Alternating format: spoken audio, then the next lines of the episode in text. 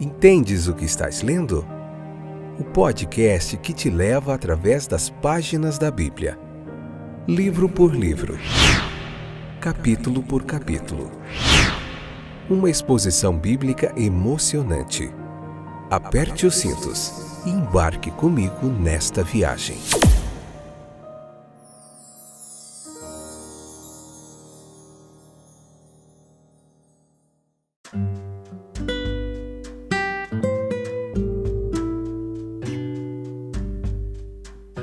Olá, meus queridos companheiros de viagem, tudo bem com vocês? Essa viagem que fazemos constantemente através das páginas da Bíblia para aprender mais todo o seu conteúdo, seu contexto.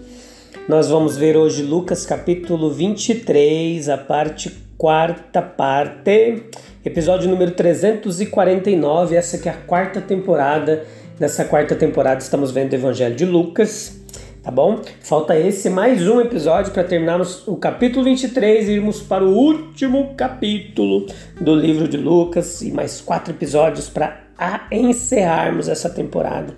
Caminhada muito joia, de muito aprendizado, e como nós sempre vemos no final dos evangelhos, estamos falando bastante sobre a morte de Jesus, a crucificação, a traição, a última ceia, o véu que rasgou de alto a baixo, o criminoso ali na cruz. O que nós vamos ver hoje basicamente, e sobre esse criminoso na cruz ali. Depois vamos falar do véu que se rasgou de alto a baixo, da escuridão que caiu sobre Jerusalém ao meio-dia. O que que nós aprendemos com tudo isso? Dessa escuridão sobre os fariseus e os escribas, dessa escuridão sobre os soldados, sobre os discípulos, sobre o Jesus. Vamos meditar em tudo isso. Então não sai daí, leia o capítulo vinte e três, convida mais gente, vem pra cá aprender de todo esse conteúdo teológico, bíblico, gratuito, disponível para você na Deezer, na Amazon Music, no Apple Podcast, Google Podcasts, Spotify, Anchor, nossa, tá em muitos lugares aí, gratuitamente para você, todo esse conhecimento bíblico que nós temos disponibilizado aqui, tá bom? Vamos lá então, firmes e constantes, sempre avantes, vamos lá. Doze horas antes, meus queridos, este homem era um criminoso endurecido, habituado a uma vida de violência voraz e assassina. E agora, aquele criminoso lá na cruz, depois de um breve, de uma breve estada com Jesus, depois de ouvi-lo falar, vê-lo sofrer, agora seu coração está purificado, limpo de sua iniquidade. Ele é outro homem. É um filho de Deus, um herdeiro do céu. Há grandes capacidades nessas nossas almas humanas, que não são frequentemente exercitadas, mas que estão realmente dentro de nós. Ele reconheceu a existência, o poder e a providência de Deus, versículo quarenta. O versículo quarenta e um nos, nos demonstra que ele... que tinha um senso de torpeza da sua própria conduta, ele sentiu isso, um devido senso do seu próprio pecado. No versículo quarenta e um ainda, ele reconhece a inocência e a excelência da pessoa bendita de Jesus Cristo. Ele acredita na sua realeza, embora esteja tão escondida da vista e embora as circunstâncias sejam tão terrivelmente contra ela. No versículo quarenta e dois... ele acredita na piedade, bem como no poder deste sofredor real, e faz seu apelo humilde, mas não desesperançado, à sua lembrança. Ele faz a única coisa que pode fazer por Cristo enquanto está morrendo na cruz. Ele protesta com seu companheiro e procura silenciar as suas provocações cruéis. Aqui está a penitência, fé, serviço, todos brotando em fervoroso exercício nesta breve hora. Sim, houve um abrigo daquela escuridão. A escuridão que caiu sobre Jerusalém ao meio-dia envolveu toda a cena da crucificação. Foi um fenômeno que é impossível explicar fisicamente, que é impossível e não é fácil de explicar de nenhuma forma. Caiu uma escuridão sobre os líderes do povo. Certamente eles foram atingidos pela consternação. Alguém poderia supor que, como esses homens testemunharam as maravilhosas obras de Cristo, sob sua atitude confiante e desafiadora de inimizade, deve ter havido algumas dúvidas secretas quanto ao curso que estavam tomando. Provavelmente eles não estavam sem medo de que algo acontecesse no final para decepcioná-los. Mas com o passar do dia, e Jesus realmente pendurado na cruz, sua força certamente estava indo, se esvaindo, e as pessoas silenciosamente aqueceram. Se não pudessem ajudar, tudo parecia satisfatório, de fato triunfante, quando uma escuridão estranha, inexplicável, uma obscuridade impenetrável. O sol se recusa a brilhar ao meio-dia. Nenhum homem vê seu semelhante ou vê apenas sob uma luz mais fraca. O crucificado é ocultado da vista. As zombarias e gritos são silenciados.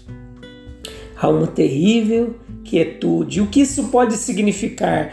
Deus está falando de sua própria maneira escolhida e está repreendendo sua ação culpada. Há um tremor no coração do orgulhoso fariseu, um tremor na alma do escriba. Não há mais provocações desses lábios amargos. Um terror indescritível invade até mesmo seus corações fechados. É então o sangue de seu Messias que eles têm derramado. Houve escuridão sobre o soldado romano, treinado para enfrentar o perigo e ficar calmo mesmo na presença de uma morte assombrosa. Ele provavelmente permaneceu quieto e firme, o menos comovido de todo, toda a multidão. Não podia ser feito nada. Ele se apoiava em sua lança, esperando a ordem do centurião quando a luz raiasse. Embora extremamente atônito e assombrado, ele permanecia em seu posto com um propósito impassível e um medo bem dominado. Sobre os discípulos houve escuridão. Para eles deve ter sido um alívio, se não uma promessa, acreditando em seu Senhor, admirando-se com grande espanto. Por sua captura e crucificação, eles sentiriam que qualquer interposição milagrosa não era improvável, era bastante provável. Aquilo elevou suas esperanças alguns graus acima do desespero, possivelmente muitos graus. Se Deus interpusesse agora, ele poderia restaurar tudo. Pelo menos essa escuridão bem-vinda se escondeu, estava muito perto da cruz, para que eles tivessem segurança, embora muito longe de seu mestre para o serviço. Talvez tenha acalmado seu medo, enquanto confortava sua consciência. Houve escuridão sobre o próprio Salvador. Para ele, podemos ter certeza de que foi um socorro muito bem-vindo. Foi um veredito do céu, atestando sua inocência.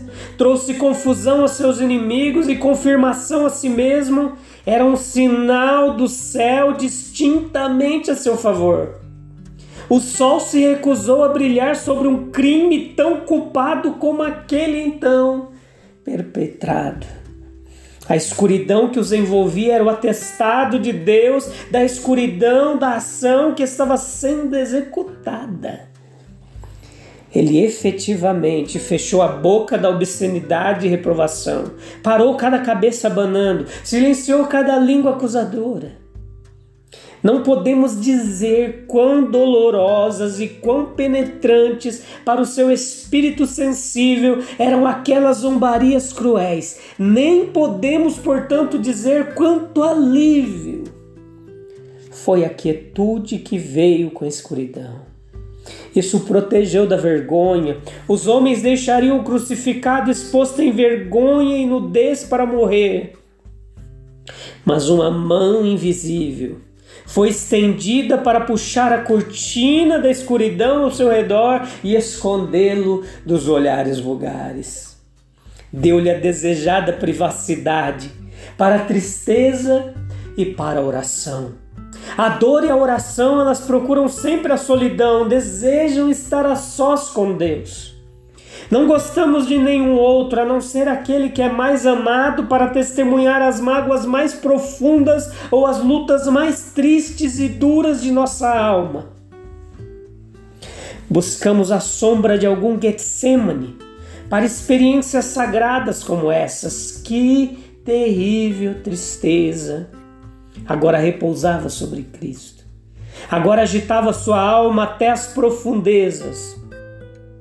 Podemos nunca entender tudo isso, mas sabemos que o fardo que ele carregou por nós foi o mais pesado, que a dor que ele suportou por nós estava em seu ponto mais extremo exatamente neste momento, pois culminou naquele terrível grito de desolação. E assim, o Divino Pai, nessa hora suprema da grande obra de seu Filho e da redenção da humanidade, fez-se as trevas e fez-se noite. Fechou o Salvador com as dobras misericordiosas de densas trevas, para que ele pudesse ficar a sós com aquele Pai em cuja presença o grande sacrifício deveria ser concluído. Versículo quarenta e cinco, nós vemos o véu. Na época em que Jesus morreu, é extremamente provável que houvesse sacerdotes no lugar santo. Já era tarde. Aproximava-se a hora do sacrifício vespertino e eles estariam presentes prestando o serviço do santuário. Eles certamente estariam cientes do que estava acontecendo fora de Jerusalém e seriam fortemente afetados pelo fato. De repente, como se agarrado e rasgado por mãos invisíveis, aquele véu mais sagrado que se interpunha entre a antecâmara e a sala de recepção do próprio Deus se rasgou em dois, de alto a baixo. O incidente foi inegavelmente milagroso. Nenhum judeu sonharia em ousar fazer um ato como esse. Seria um ato tão ímpio no homem. Uma mão divina deve ter estado lá. E quando eles entraram na misteriosa escuridão e sentiram o terremoto, esses sacerdotes não deveriam ter se perguntado se o rasgar do véu não significava uma nova época no reino de Deus. Não pode a conversão de uma grande companhia de sacerdotes, como Lucas escreveu em Atos capítulo seis, versículo sete, ser parcialmente explicado por este evento marcante e significativo? Mas o que tudo isso simbolizava? Esse véu era uma parte essencial de um sistema de abordagem cuidadosamente graduada de Deus. Sim, separava o lugar santo do lugar santíssimo. E além dele, ninguém podia passar a não ser o sumo sacerdote, e ele apenas uma vez por ano. Destinava-se a ensinar a absoluta santidade de Deus, que era somente quando os homens eram preparados e separados do pecado que poderiam ser admitidos em sua santa presença. Não foi sem efeito na mente judaica. Aquela nação havia assim compreendido a ideia da pureza e perfeição de Deus. Mas agora seu caráter estava tão revelado que todo esse simbolismo não era mais necessário. A morte de Jesus Cristo, seu Filho, como sacrifício pelo pecado do mundo, era uma expressão de santidade divina incomparavelmente superior ao simbolismo do templo. E para sempre substituindo, a partir de então, quando os homens quisessem saber o que Deus sentia sobre o pecado, como ele o odiava, o que ele achava que valia a pena fazer e sofrer para expulsá-lo, eles olhariam para aquela cruz no Calvário e lá leriam sua mente, conheceriam a sua vontade. Aquele véu era um instrumento que não apenas isolava, mas excluía. Por ela, nenhum olho se atreveria a olhar, nenhuma mão intrusa poderia alcançar, nenhum pé presunçoso poderia pisar. Ultrapassar esse limite era incorrer na penalidade mais pesada. Mas agora, através de Cristo, aquele rasgar do véu significava que o caminho para o lugar santíssimo estava manifestado, estava aberto. O bom sumo sacerdote veio, suprindo o lugar de Arão e tendo oferecido um único sacrifício todo suficiente, tendo obtido assim a eterna redenção, que excluindo o véu é rasgado em dois. Essa barreira é quebrada, não há mais limitações, não há mais distinções, há acesso para cada filho do homem ao propiciatório de Deus, ao próprio santo, para buscar sua graça e encontrar seu favor. Estamos nos aproximando, meus queridos, estamos entrando na presença de Deus, estamos nos valendo desse privilégio inestimável, dessa gloriosa provisão para as necessidades do nosso espírito. Em muitas palavras e maneiras, Deus nos convida a nos aproximarmos de si. Ele o fez quando sua mão invisível rasgou em dois aquele véu de separação. Temos ousadia para entrar no Santo dos Santos, pelo sangue de Jesus. Então aproximemo-nos com verdadeiro coração, em plena certeza de fé.